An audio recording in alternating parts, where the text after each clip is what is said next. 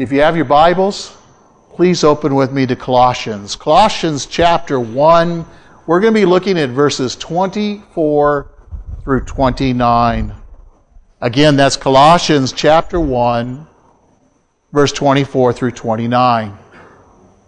Let's open in prayer. Father, again, we come helpless. We come dependent upon you to instruct us that your Holy Spirit would bring the illumination and the understanding to this text.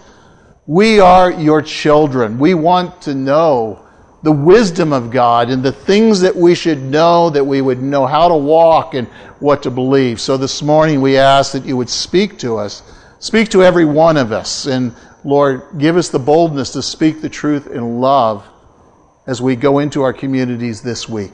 And all God's people said, Amen. Follow with me as I read verse 24 of our text. Now I rejoice in my sufferings for your sake. In my flesh, I do my share on behalf of the body, which is the church, in the filling up what is lacking in Christ's afflictions.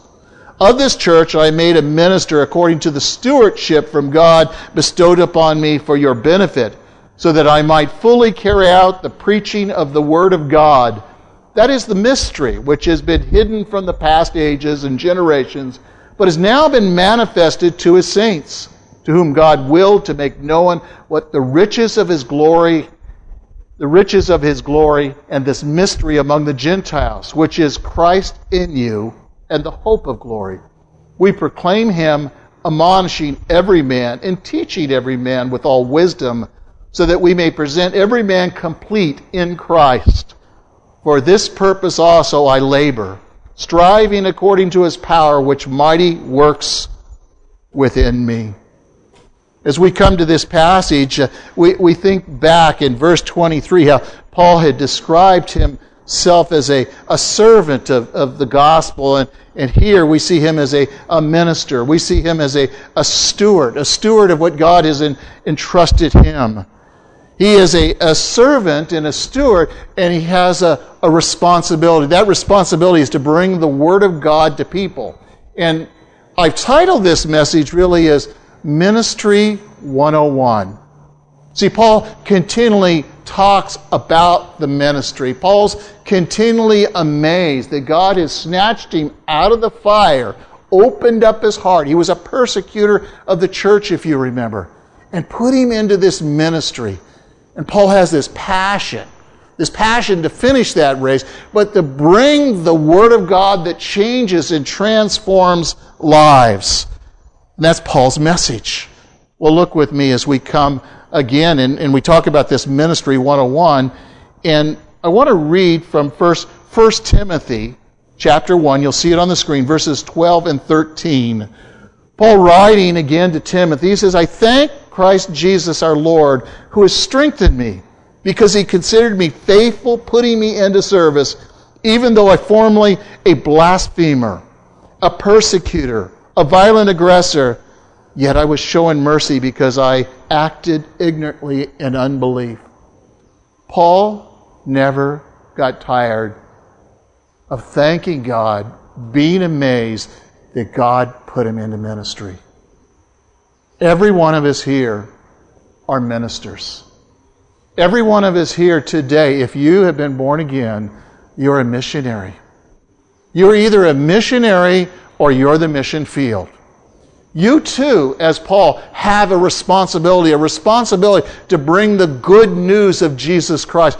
That's why he writes this continually. It's something that Paul talks about again and again and again.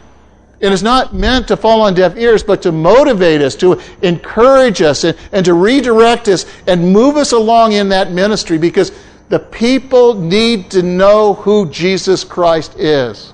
But Jesus Christ says, I am the way, the truth, the life. There's no way the Father but through me. We have the message of the truth. Jesus is that truth. He is that way. And we are to bring that message to a world that does not know Him. There was a gentleman I was sharing with, and, and I said, you know what makes Christianity unique? And I don't remember if these were the exact words, is the fact that Jesus Christ claimed to be God Himself. And the man says, No, he didn't. And he wanted to argue about it, and I wanted to open up the scripture, and I, I described where it's at, and I just recognized that this man did not want to know the truth. That is the truth that would set him free. And sometimes that's what people want. They don't want to know the truth. And that's a time that we just stop and we move on. And the scripture makes it clear that we don't throw pearls before the swine, not referring to the fact that he's a pig, but the fact is he's not going to appreciate it. It's not what he wants to hear. He has another agenda. It's not that he didn't know God, Romans talks about it, but he suppressed that truth. And God turns a person like that when they reject God. He hardens their heart because they've already hardened their heart, and He turns them over to a reprobate mind. That means a mind that doesn't work. And we need to pray when we go out. We need to pray for our neighbors, for our family, for our friends. God, open up their hearts that they might know who you are. Well, look with me in verse 23 and verse 25. We're going to look at part of those verses. And and begin with me. It says, The gospel which I, Paul, was made a minister of the church which I made to minister according to that stewardship bestowed upon me. See, Paul closed that last section on faith. He closed it again on the gospel, but that's the saving truth. And that's the truth that he's going to bring. Verse 25, he repeats that thought again that he was made this minister. Christ being the, the head of the church. He is the head of the church. He is the one that we look to. He's the one that we look for guidance. We do not run ahead of him. We wait for him. We follow him. We let him make the decisions. We acknowledge what he reveals, whether it be in his word, whether it be through circumstances, through brothers and sisters, and it will always line up with the word of God. Now, it wasn't Paul's will in the beginning ever to be a minister of Jesus Christ. In fact, on the contrary, he was headed the opposite direction. He was looking to be uh, the upper echelons, let's say, of Judaism. His credentials, well, they were, they were impressive. In fact, Philippians 3 5 and 6 says this circumcised on the eighth day of the nation of Israel, the tribe of Benjamin, a Hebrew of Hebrews, as to the law, a Pharisee, as to zeal, a persecutor of the church. As to righteousness, which is in the law, found blameless. Paul was confident. If there was anyone that could ever keep the law, come close, Paul was the one It was as confident. But yet God brought him to the end of himself. It was on that road to Damascus, if you remember, that he was going to persecute Christians, that God stopped him. Sincere in his faith, but sincerely wrong. And I believe in your life, in my life, there are people around us that they're very sincere about their faith and, and they'll say that they're spiritual. And that word is a buzzword, but a person, when they say they're spiritual, doesn't mean they know Jesus Christ. A person must be born again. And when he's born again, he has this new spirit. It's that spirit that connects with God. God has placed people to be a witness a testimony of who He is. We talk about when we go out there, whether we're in the restaurants or we're at, again, meeting in the prayer meetings or however it would be, the ministry of presence, just being around others. They need to see authentic, real Christians. One of the reasons people don't come to church, I've heard so many times, is because the church is full of hypocrites. Sometimes we're not the church. We focus on coming to church. It's about being the church seven days a week, 24 hours a day. And what the church does, yes, they congregate together. Yes, they talk about Jesus. Yes, they praise Him. Yes, they exalt Him. But they look to follow the shepherd of their hearts. That's what they need to see. It's that that allows us that right. It earns that right when they see you and me to see what Christianity looks like, to see Christ, because we are His light.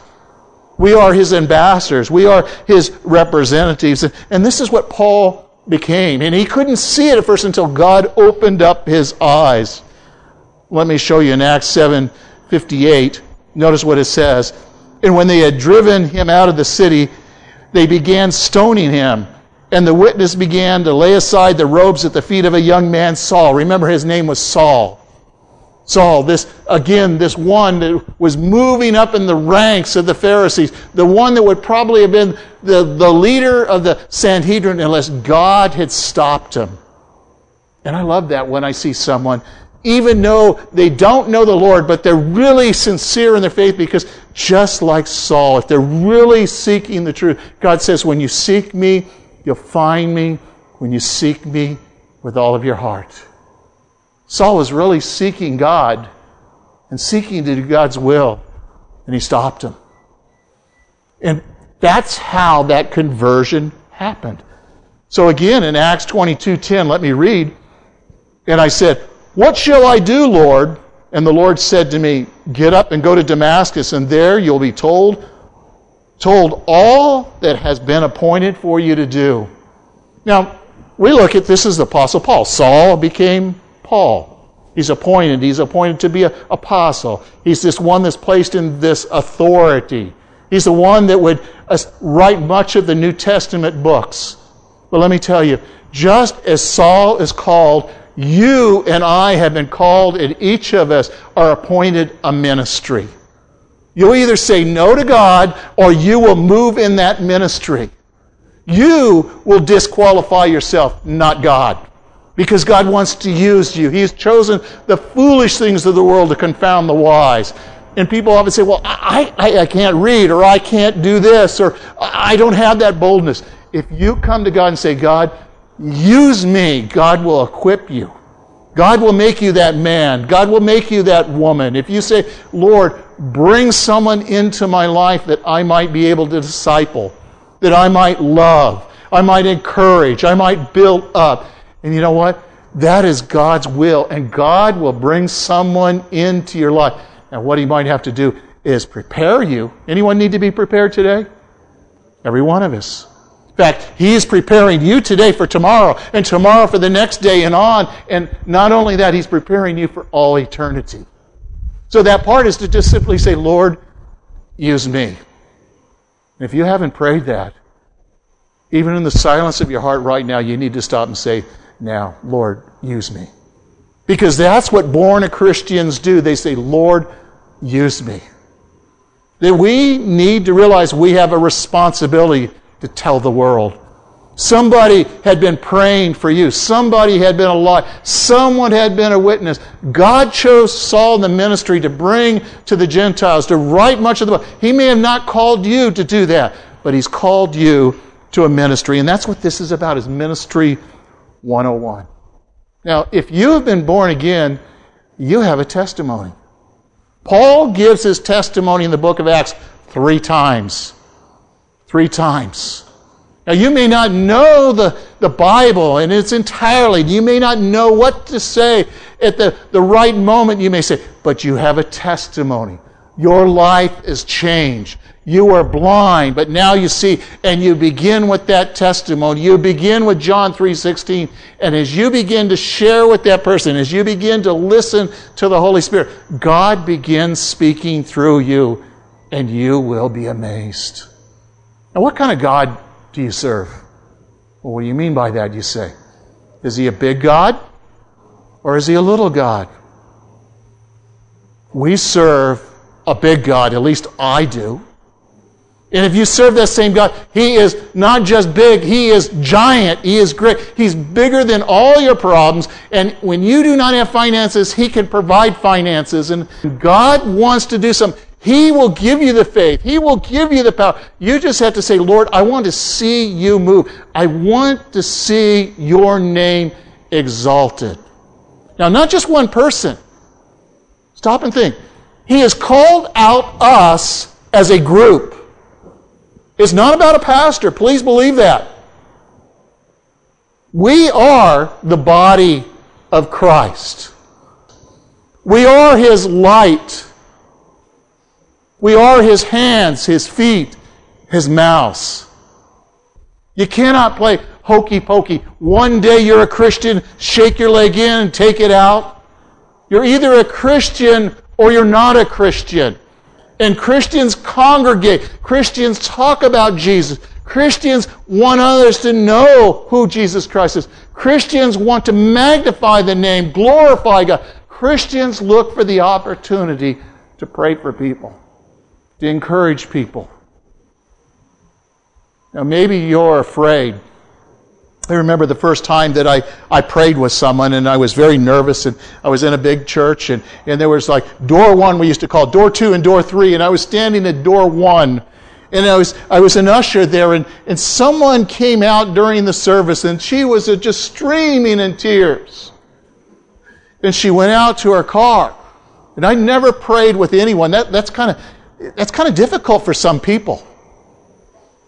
And you think, difficult for me? Yes, difficult for me. And I asked someone to cover the door, and I went out for the first time in my life. I just prayed. But let me tell you, it wasn't me, it was God working in me and working through you. He was giving me the words in my mind and my heart, and I spoke them, and it ministered to that woman that day.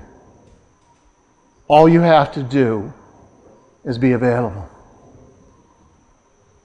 Saul became Paul. He chose to be available. Look at 2 Timothy 1:11. Notice what it says, "For which I was appointed a preacher, an apostle, and a teacher."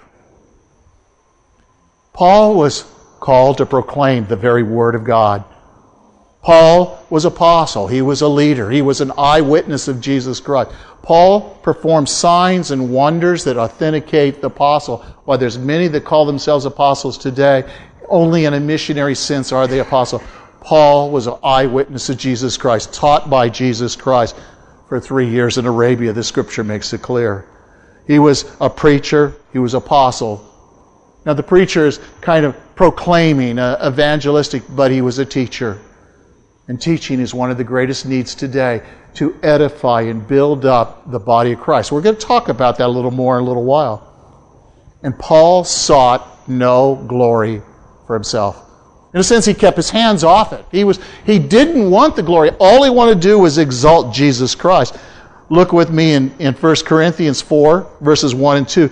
Let a man regard us in this manner, servants of Christ, stewards of the mystery of God and in this case, moreover, it is required the stewards to be found trustworthy. Another translation puts it this way the faithful. Paul wanted to be faithful. Paul would talk about elsewhere that he wanted to finish the race well. Paul knew he had this responsibility. One day, every one of us here, every believer, will stand at that Bema seat. That Bema seat is a reward seat. Our sins was judged upon the cross. But one day you and I will stand at that bema seat and there will be rewards given out or no rewards. You'll enter into the kingdom. You'll hear there, if you've been faithful and trustworthy, you'll hear those words, good and faithful servant. He has given you gifts. He's given you abilities. He's given you opportunities.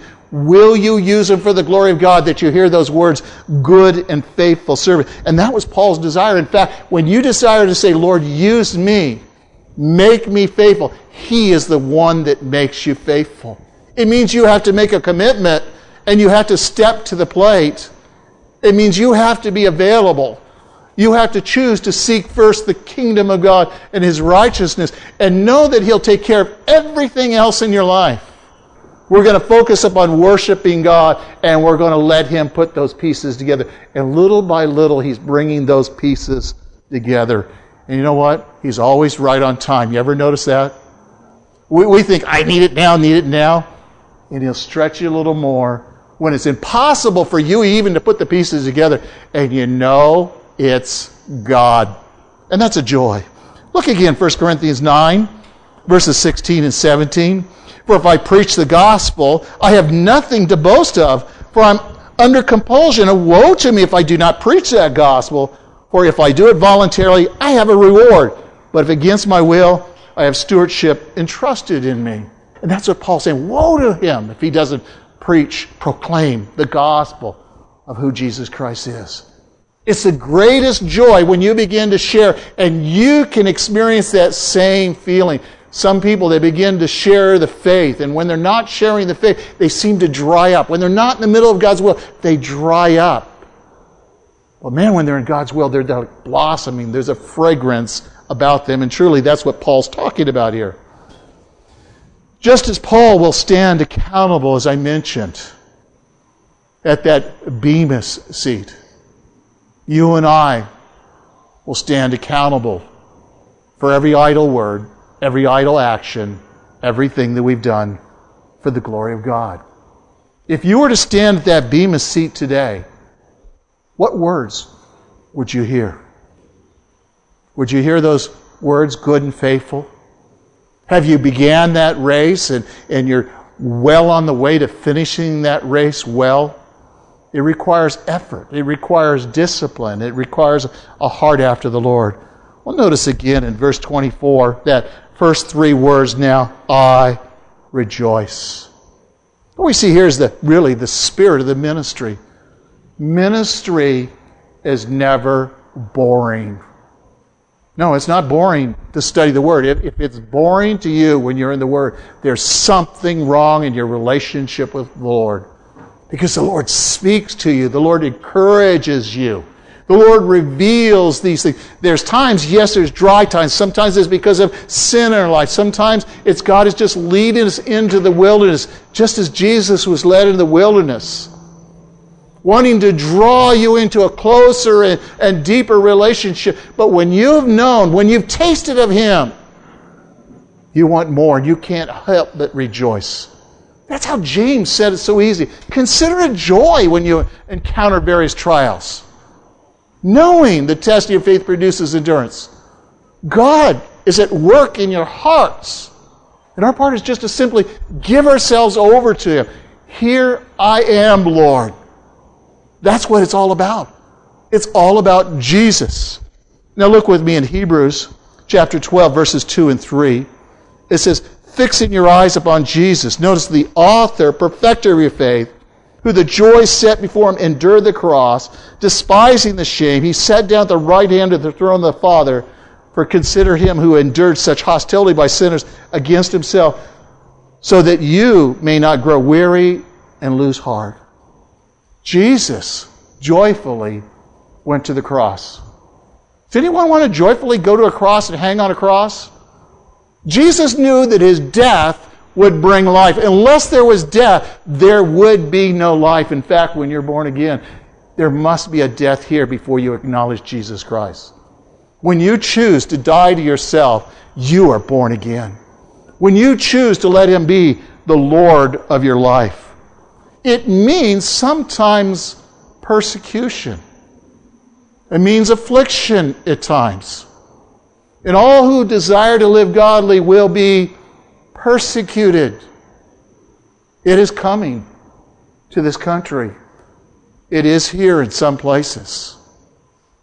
Unless you hide the word of heart, the word of God in your heart, unless you are truly a believer, you will be apostate that will leave.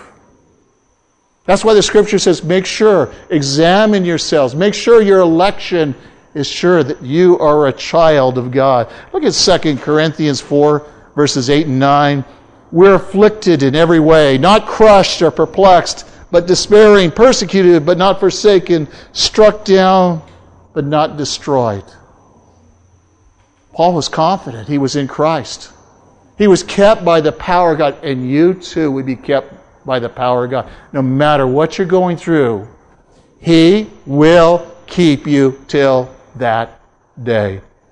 Look at Philippians 2:17 it says, "But even if I'm being poured out as a drink offering upon a sacrifice, a, a service of your hope, I rejoice and share my joy with all of you." See, Paul's life was being poured out.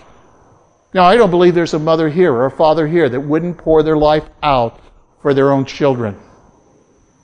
And the Bible makes it clear there's no greater love than one who would lay down his life for another. Paul was laying down his life for those around. The brethren, the Jewish people that were rejecting, the Hebrew people, but the Gentiles as well. Not only them, he laid down his life for you and me because we now have the Word of God that's brought generation after generation. And as he said, Follow me as I follow Christ, many followed in those same footsteps, followed the same way that Christ did, joyfully going to the cross for you and me. That's why in, Luke 9, when he says, If anyone want to come after me, he must deny himself. That means you and I have agenda before we come to Christ. I'm going to be attorney, you might say. I'm going to be a doctor. I'm going to be the. Give it over to the Lord. Let the Lord direct and guide those paths. I've known so many people who are, are going to do this and they're going to do that. And then when they did it, they realize this is what I was made for. This is what God has prepared me for. I'm becoming everything that God would have me be, even in my own life. When I returned to Hawaii, I, I never knew that I was going to be a pastor. It wasn't my desire. But it was God's plan. I would have been Jonah and ran. But now that I have become a pastor, I could open the Word, I could pray with people, encourage people, and build people up. And that's what Paul's showing us. It, it's, it's spirit led because the Spirit comes in you and the, the Spirit is leading you and filling you with this joy. Look with me in 20, verse 24 again. Now I rejoice in my sufferings. Notice this for your sake. In my flesh, I do my share in the behalf of the body, which is the church, in filling up what is lacking of afflictions. It's interesting. What does Paul mean? The Apostle Paul mean by this? I mean, Certainly, didn't Christ die on the cross once for all?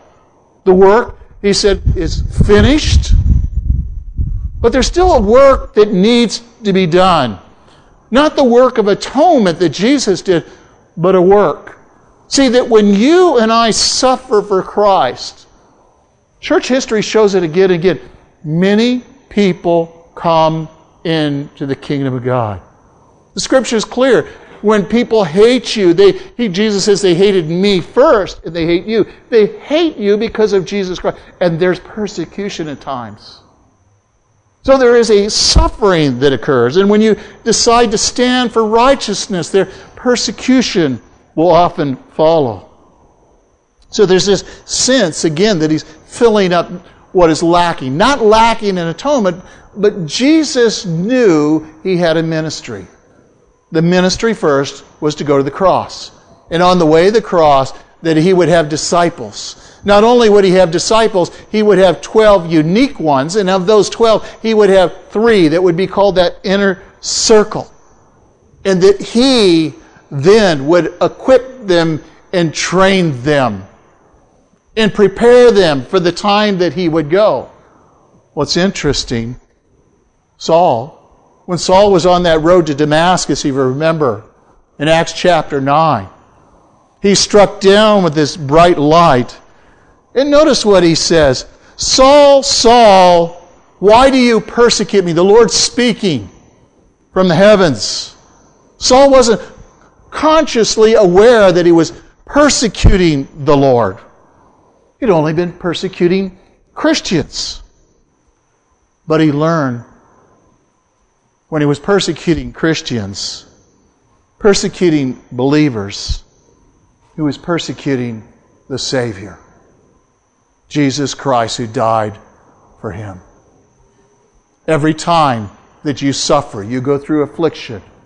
There's a Christian that is, has been beheaded in, in an Arab country, or in China, or Korea.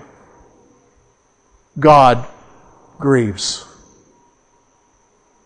And every time that someone in another country is persecuted, Christians grieve because they're our brothers and their sisters in faith.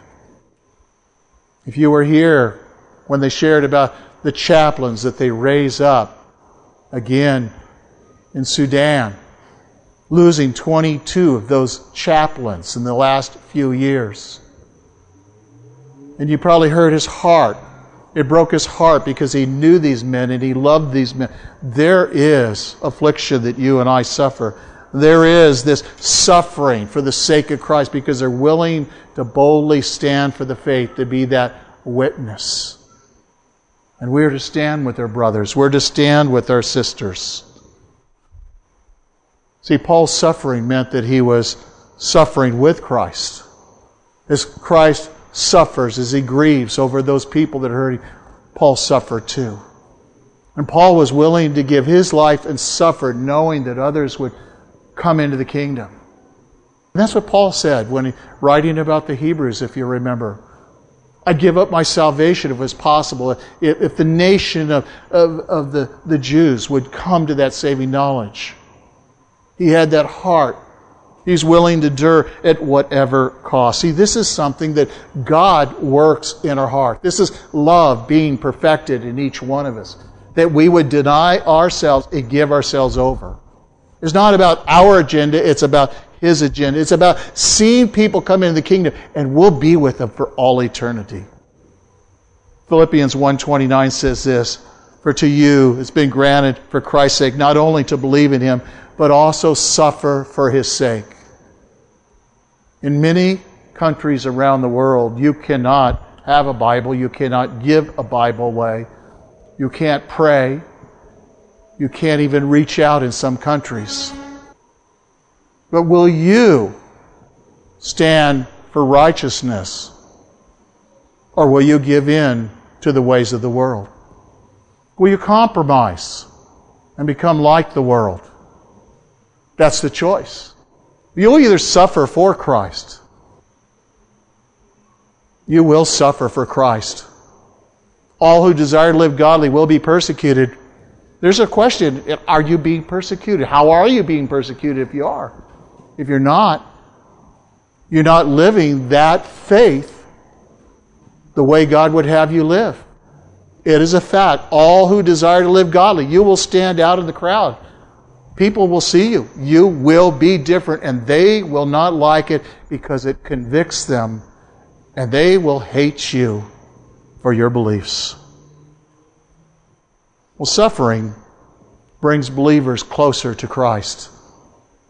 Whether it be a, a physical suffering just being in this world or, or, or for your faith, it drives you into the arms of a Savior who loves you with an everlasting love. Will never leave you and never forsake you. Suffering assures the believer that he belongs to Christ, that you know that your faith is real, and that you're kept by that power of God. Suffering brings future rewards. In fact, 2 Corinthians 4:17 says this, "For momentary light infliction is producing for us eternal weight of glory far beyond any comparison."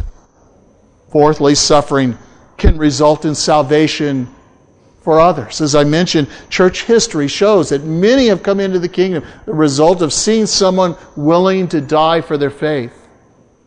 If persecution comes to this country and Jesus doesn't come soon, you'll have a choice to live or die for your faith.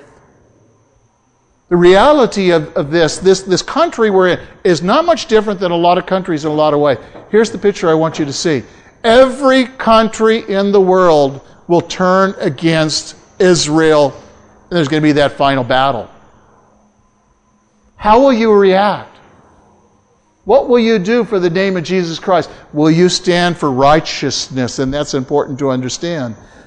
2 Timothy 2:10 says this, "For this reason I endure all things for the sake of those who are chosen, so they may obtain salvation which is in Christ Jesus with eternal glory. Fifthly, suffering frustrates Satan. See, he wants to bring out the worst in you, he wants to punish you.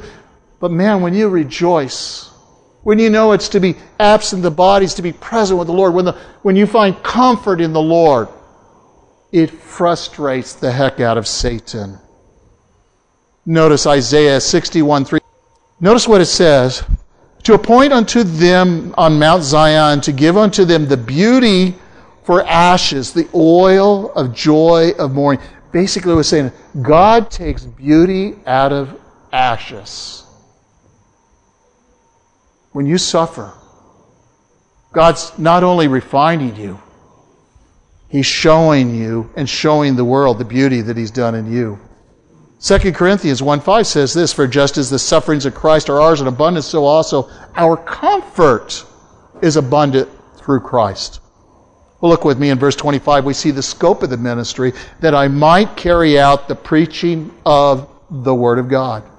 This was so important that Paul would teach the Word of God. He would proclaim it, he would be the evangelist, but he would teach it. And this is important to understand. Acts 20, 24 in verse 27 But I do not consider my life any account as dear to me, so that I may finish the course, the ministry which I received from the Lord Jesus, to testify the gospel of grace of God. For I did not shrink from declaring the whole purpose of God's Word. See, what it means is Here's a Bible, 66 books. Now, they didn't have 66 books, but what Paul had at that time, he gave them everything. He held nothing back from them that was good. He gave them the whole counsel of God's Word. That's why we teach the whole Bible. That's why we teach it verse by verse. That's why we model it so that you would teach it and study it and read and take it and hide it in your heart because you need the whole counsel of God's Word. And this is important to understand because Paul, like Jesus, Paul limited his ministry and you know, while we see lots of great things do, he only did God's will. Jesus only did God's will. Notice what it says here in John 5:30. I can do nothing of my own initiative. As I hear, I judge. My judgment is just because I did not seek my own will, but the will of him who sent me. See, Jesus came to do the Father's will. And that's what Paul's will was, just like Jesus. He says, Follow me as I follow Christ. He was learning from Jesus, he was taught by Jesus. And when you are in the Bible, when you submit yourself to Him, He will teach you. Even today, it's the Holy Spirit that takes the words I speak, and He's the one that opens your heart. He's the one that teaches you. He's the one that will guide you in all truth. Second, Jesus limited his ministry to God's timing. Jesus would never run ahead of the Father. Three times he talks about that. It's not my time. It's not my time. And that's what we try to do is wait and follow. Not run ahead, but follow. Jesus was conscious of that time, that calling, yes, what he was going to do, but he was going to wait and let the Lord, the Father, put it together. Thirdly, Jesus limited his ministry to God's objective. Let me show you. Matthew 5 24, or 15 24, excuse me. But he answered and said, I was sent only to the lost sheep of the house of Israel. He had a ministry. It was, it was again to the Jewish nation first. He was the Messiah. He was the King of the Jews. He came to his own, but they received him not. That was the scope of his ministry. That's what God had called him. That was the objective. This is very important. Jesus, while he would die upon the cross, his ministry wasn't to the whole world then, but the ministry is given to you that we are to go into all parts of the earth and carry on what Jesus did not do was not called to do. Paul knew really the target zone, the objective that he had. Fourthly, Jesus, his ministry was limited uh, to God's kingdom. He refused to be drawn into political controversials of the day. You know, Christianity is not about politics. People can argue and get angry about politics all day, and why we should be aware, and yes, we need to vote. But I'm going to tell you more than politics.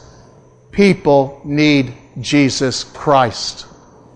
And if people are born again, and people are living that Christ like life, they will be voting. There will be Christian leaders raised up. Our agenda is not to convert our government, our agenda is to fulfill the Great commission. That's our agenda.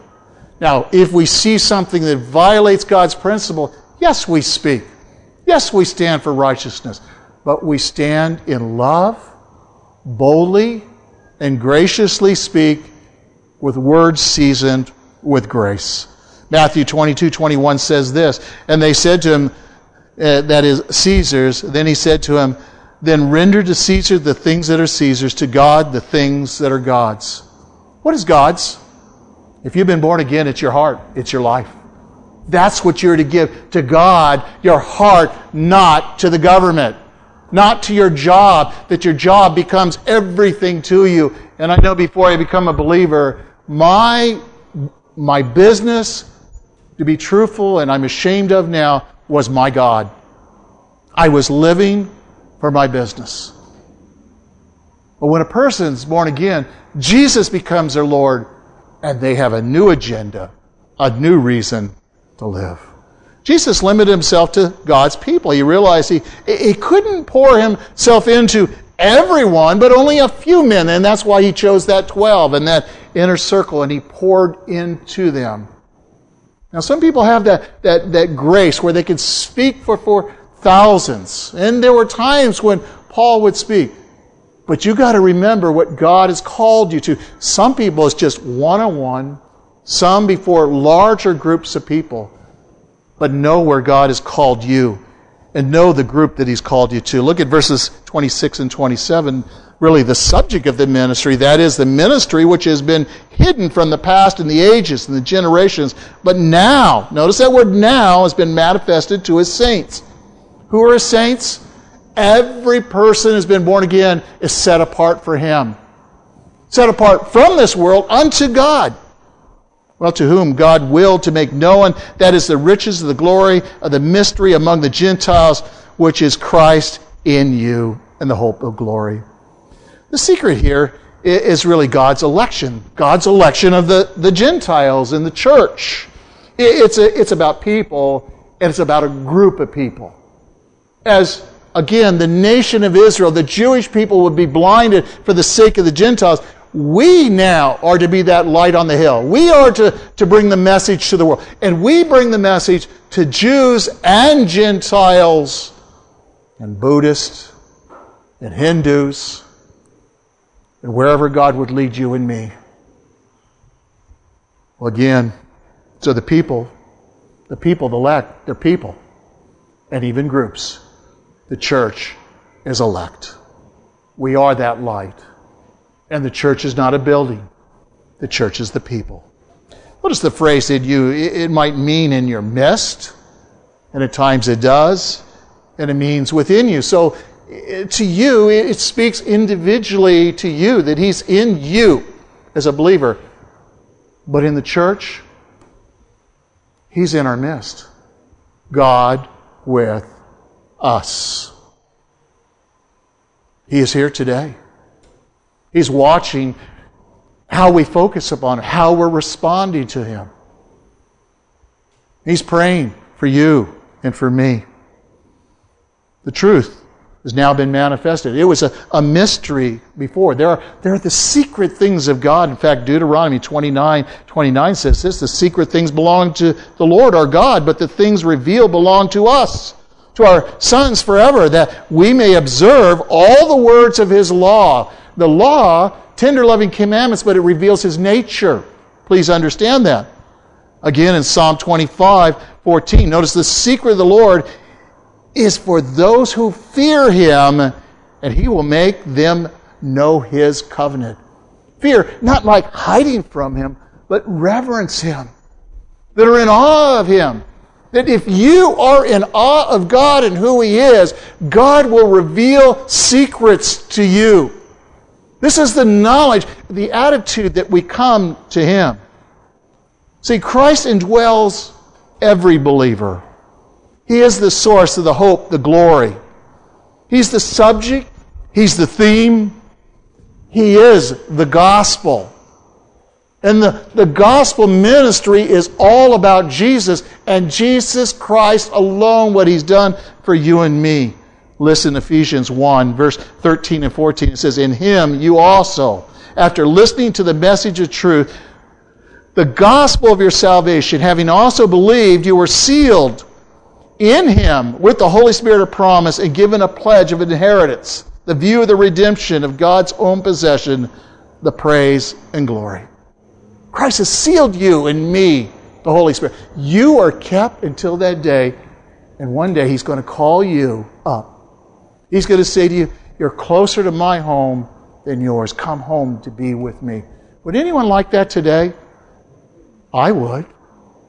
I mean, I want to finish the race that He set before me, but at the same time, the better thing is to be with Jesus, isn't it?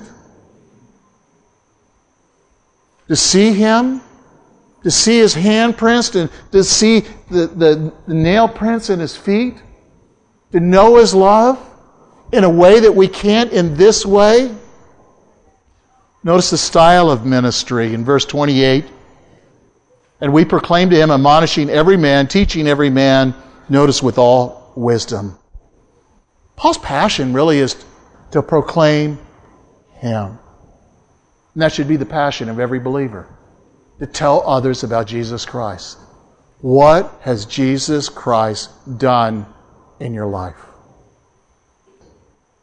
He's changed my life forever. And that's true of every believer. Paul proclaimed this truth publicly. He was not ashamed. He, he didn't restrict himself from sharing what God had done.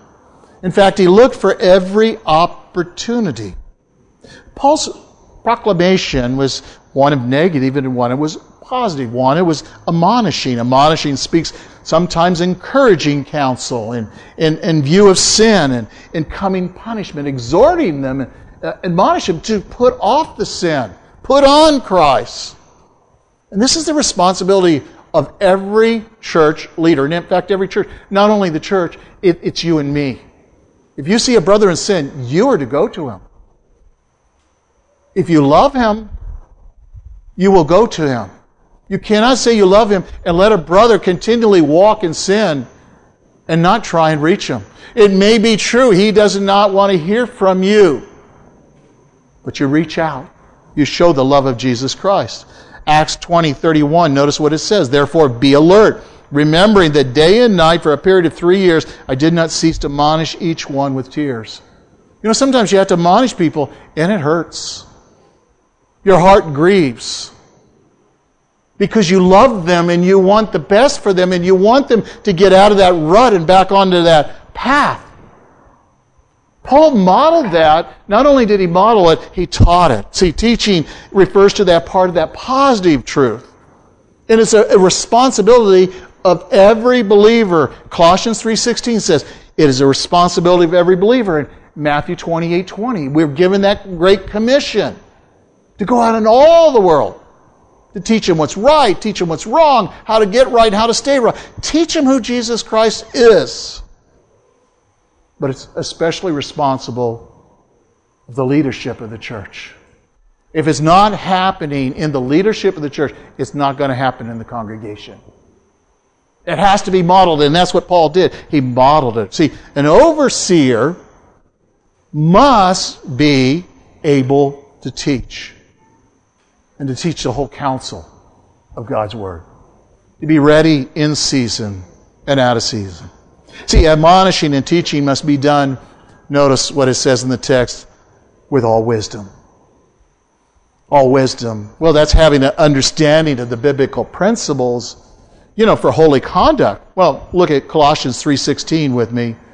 Let the word of Christ richly dwell within you with all wisdom and teaching and admonishing one another with psalms, hymns, and spiritual songs, singing with thankfulness in your hearts to God.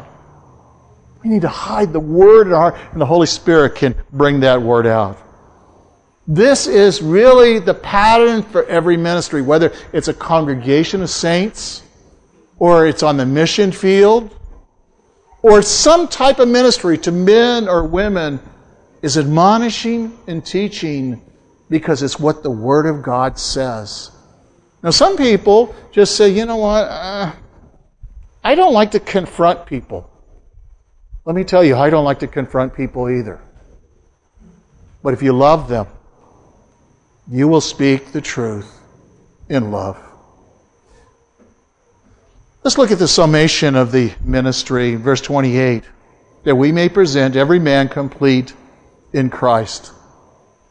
This is the goal of ministry. is not large numbers, is not just evangelism. No, the goal is bringing everybody to completion in Christ. It's bringing them to maturity.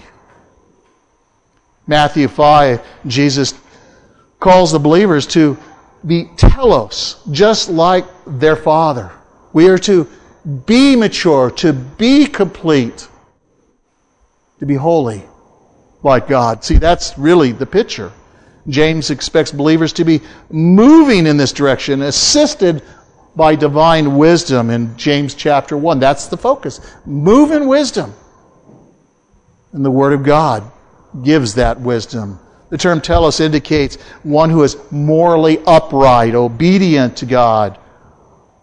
But it doesn't ever speak about a person who makes a mistake.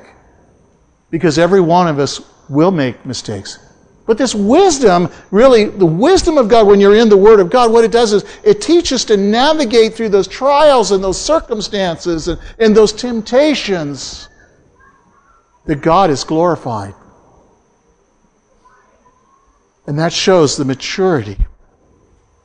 One day, every one of the saints will be presented, complete, finished. That's the summation of ministry. Let, let me read from Ephesians 4, verses 11 and 13. Notice on the screen. And he gave some apostles, some prophets, some evangelists, some pastor teachers for, notice the equipping of the saints for the work of service to the building up of the body of Christ until we all attain the unity of faith and of the knowledge of the Son of God to a mature man, to the measure and a stature which belongs to the fullness of Christ. One day he'll finish that work in you and me. In 2 Timothy 2 2, notice what it says. The things which you have heard from me in the presence of many witnesses, entrust these to faithful men who are able to teach also others.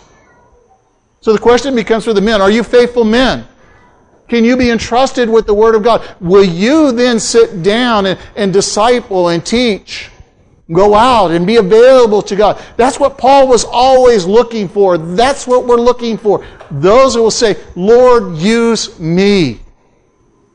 In 2 Timothy 3:16 and 17, notice what it says, all scripture is inspired by God, profitable for teaching, for reproof, correction, training in righteousness, so the man of God will be adequately equipped for every good work. You know when Paul was talking about that when he says all scripture? He wasn't speaking about the New Testament because it wasn't written. Only a few books are written. He was talking about the Old Testament. Some people say, I'm a New Testament Christian. If you're a Christian, you're to be like Christ. And Christ is on every page of the Bible.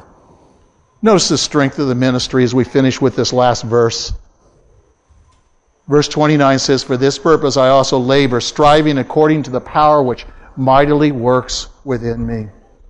Paul, when he uses this word, I labor, it means to the point of exhaustion. One pastor many years ago, back in the 1800s, he, wanted to, to remember that ministry is to be hard. Sometimes it's really easy to just hang out with people, just to talk story. Every day he would put on a pair of work boots and he would sit at his desk to remind him this is to be work It's not just to be easy, to be diligently every day in the Word and prayer and studying the Word and rightly dividing that truth. Yes, we are with the people, but it is a ministry in his work. And Paul says, I labor. Notice he's striving according to his power. He's not doing it on his own power, he's doing it on the power of the Spirit as he agonizes, is the Spirit that is giving him that strength. It's the Spirit that's given him that success. Just as, a, again, someone who is in a track strives. They give everything they can. Paul's saying, I give everything I can, all my energies, and then the Holy Spirit enables him to finish the race, and he will enable you to finish that race. 1 Corinthians 15:10 says this, "But by the grace of God I am what I am."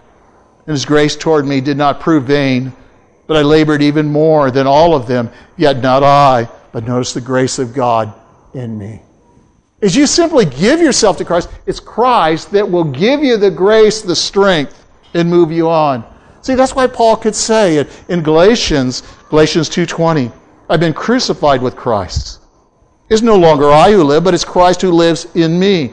In the life which I now live, I live in the flesh. I live by the faith in the Son of God who loved me and gave himself up for me. You know, Paul was very aware that God was in him, that God was strengthening him, God was leading him and sustaining him. See, that's what happens when you give yourself to Jesus Christ. Oh, I'm not saying a sinner's prayer right now. But when you say, Lord, take me, use me. Lord, if I need discipline, discipline me. Give me the desire to be in your word. Give me that desire that I want to serve you and I want to use you. Because honestly, you can be honest with the Lord. I don't want to. And He will give you that desire. And then He will move you along. In the final verse, Philippians 4 9, he says, The things that you've learned and received and heard and seen in me, practice these things, and the God of peace will be with you.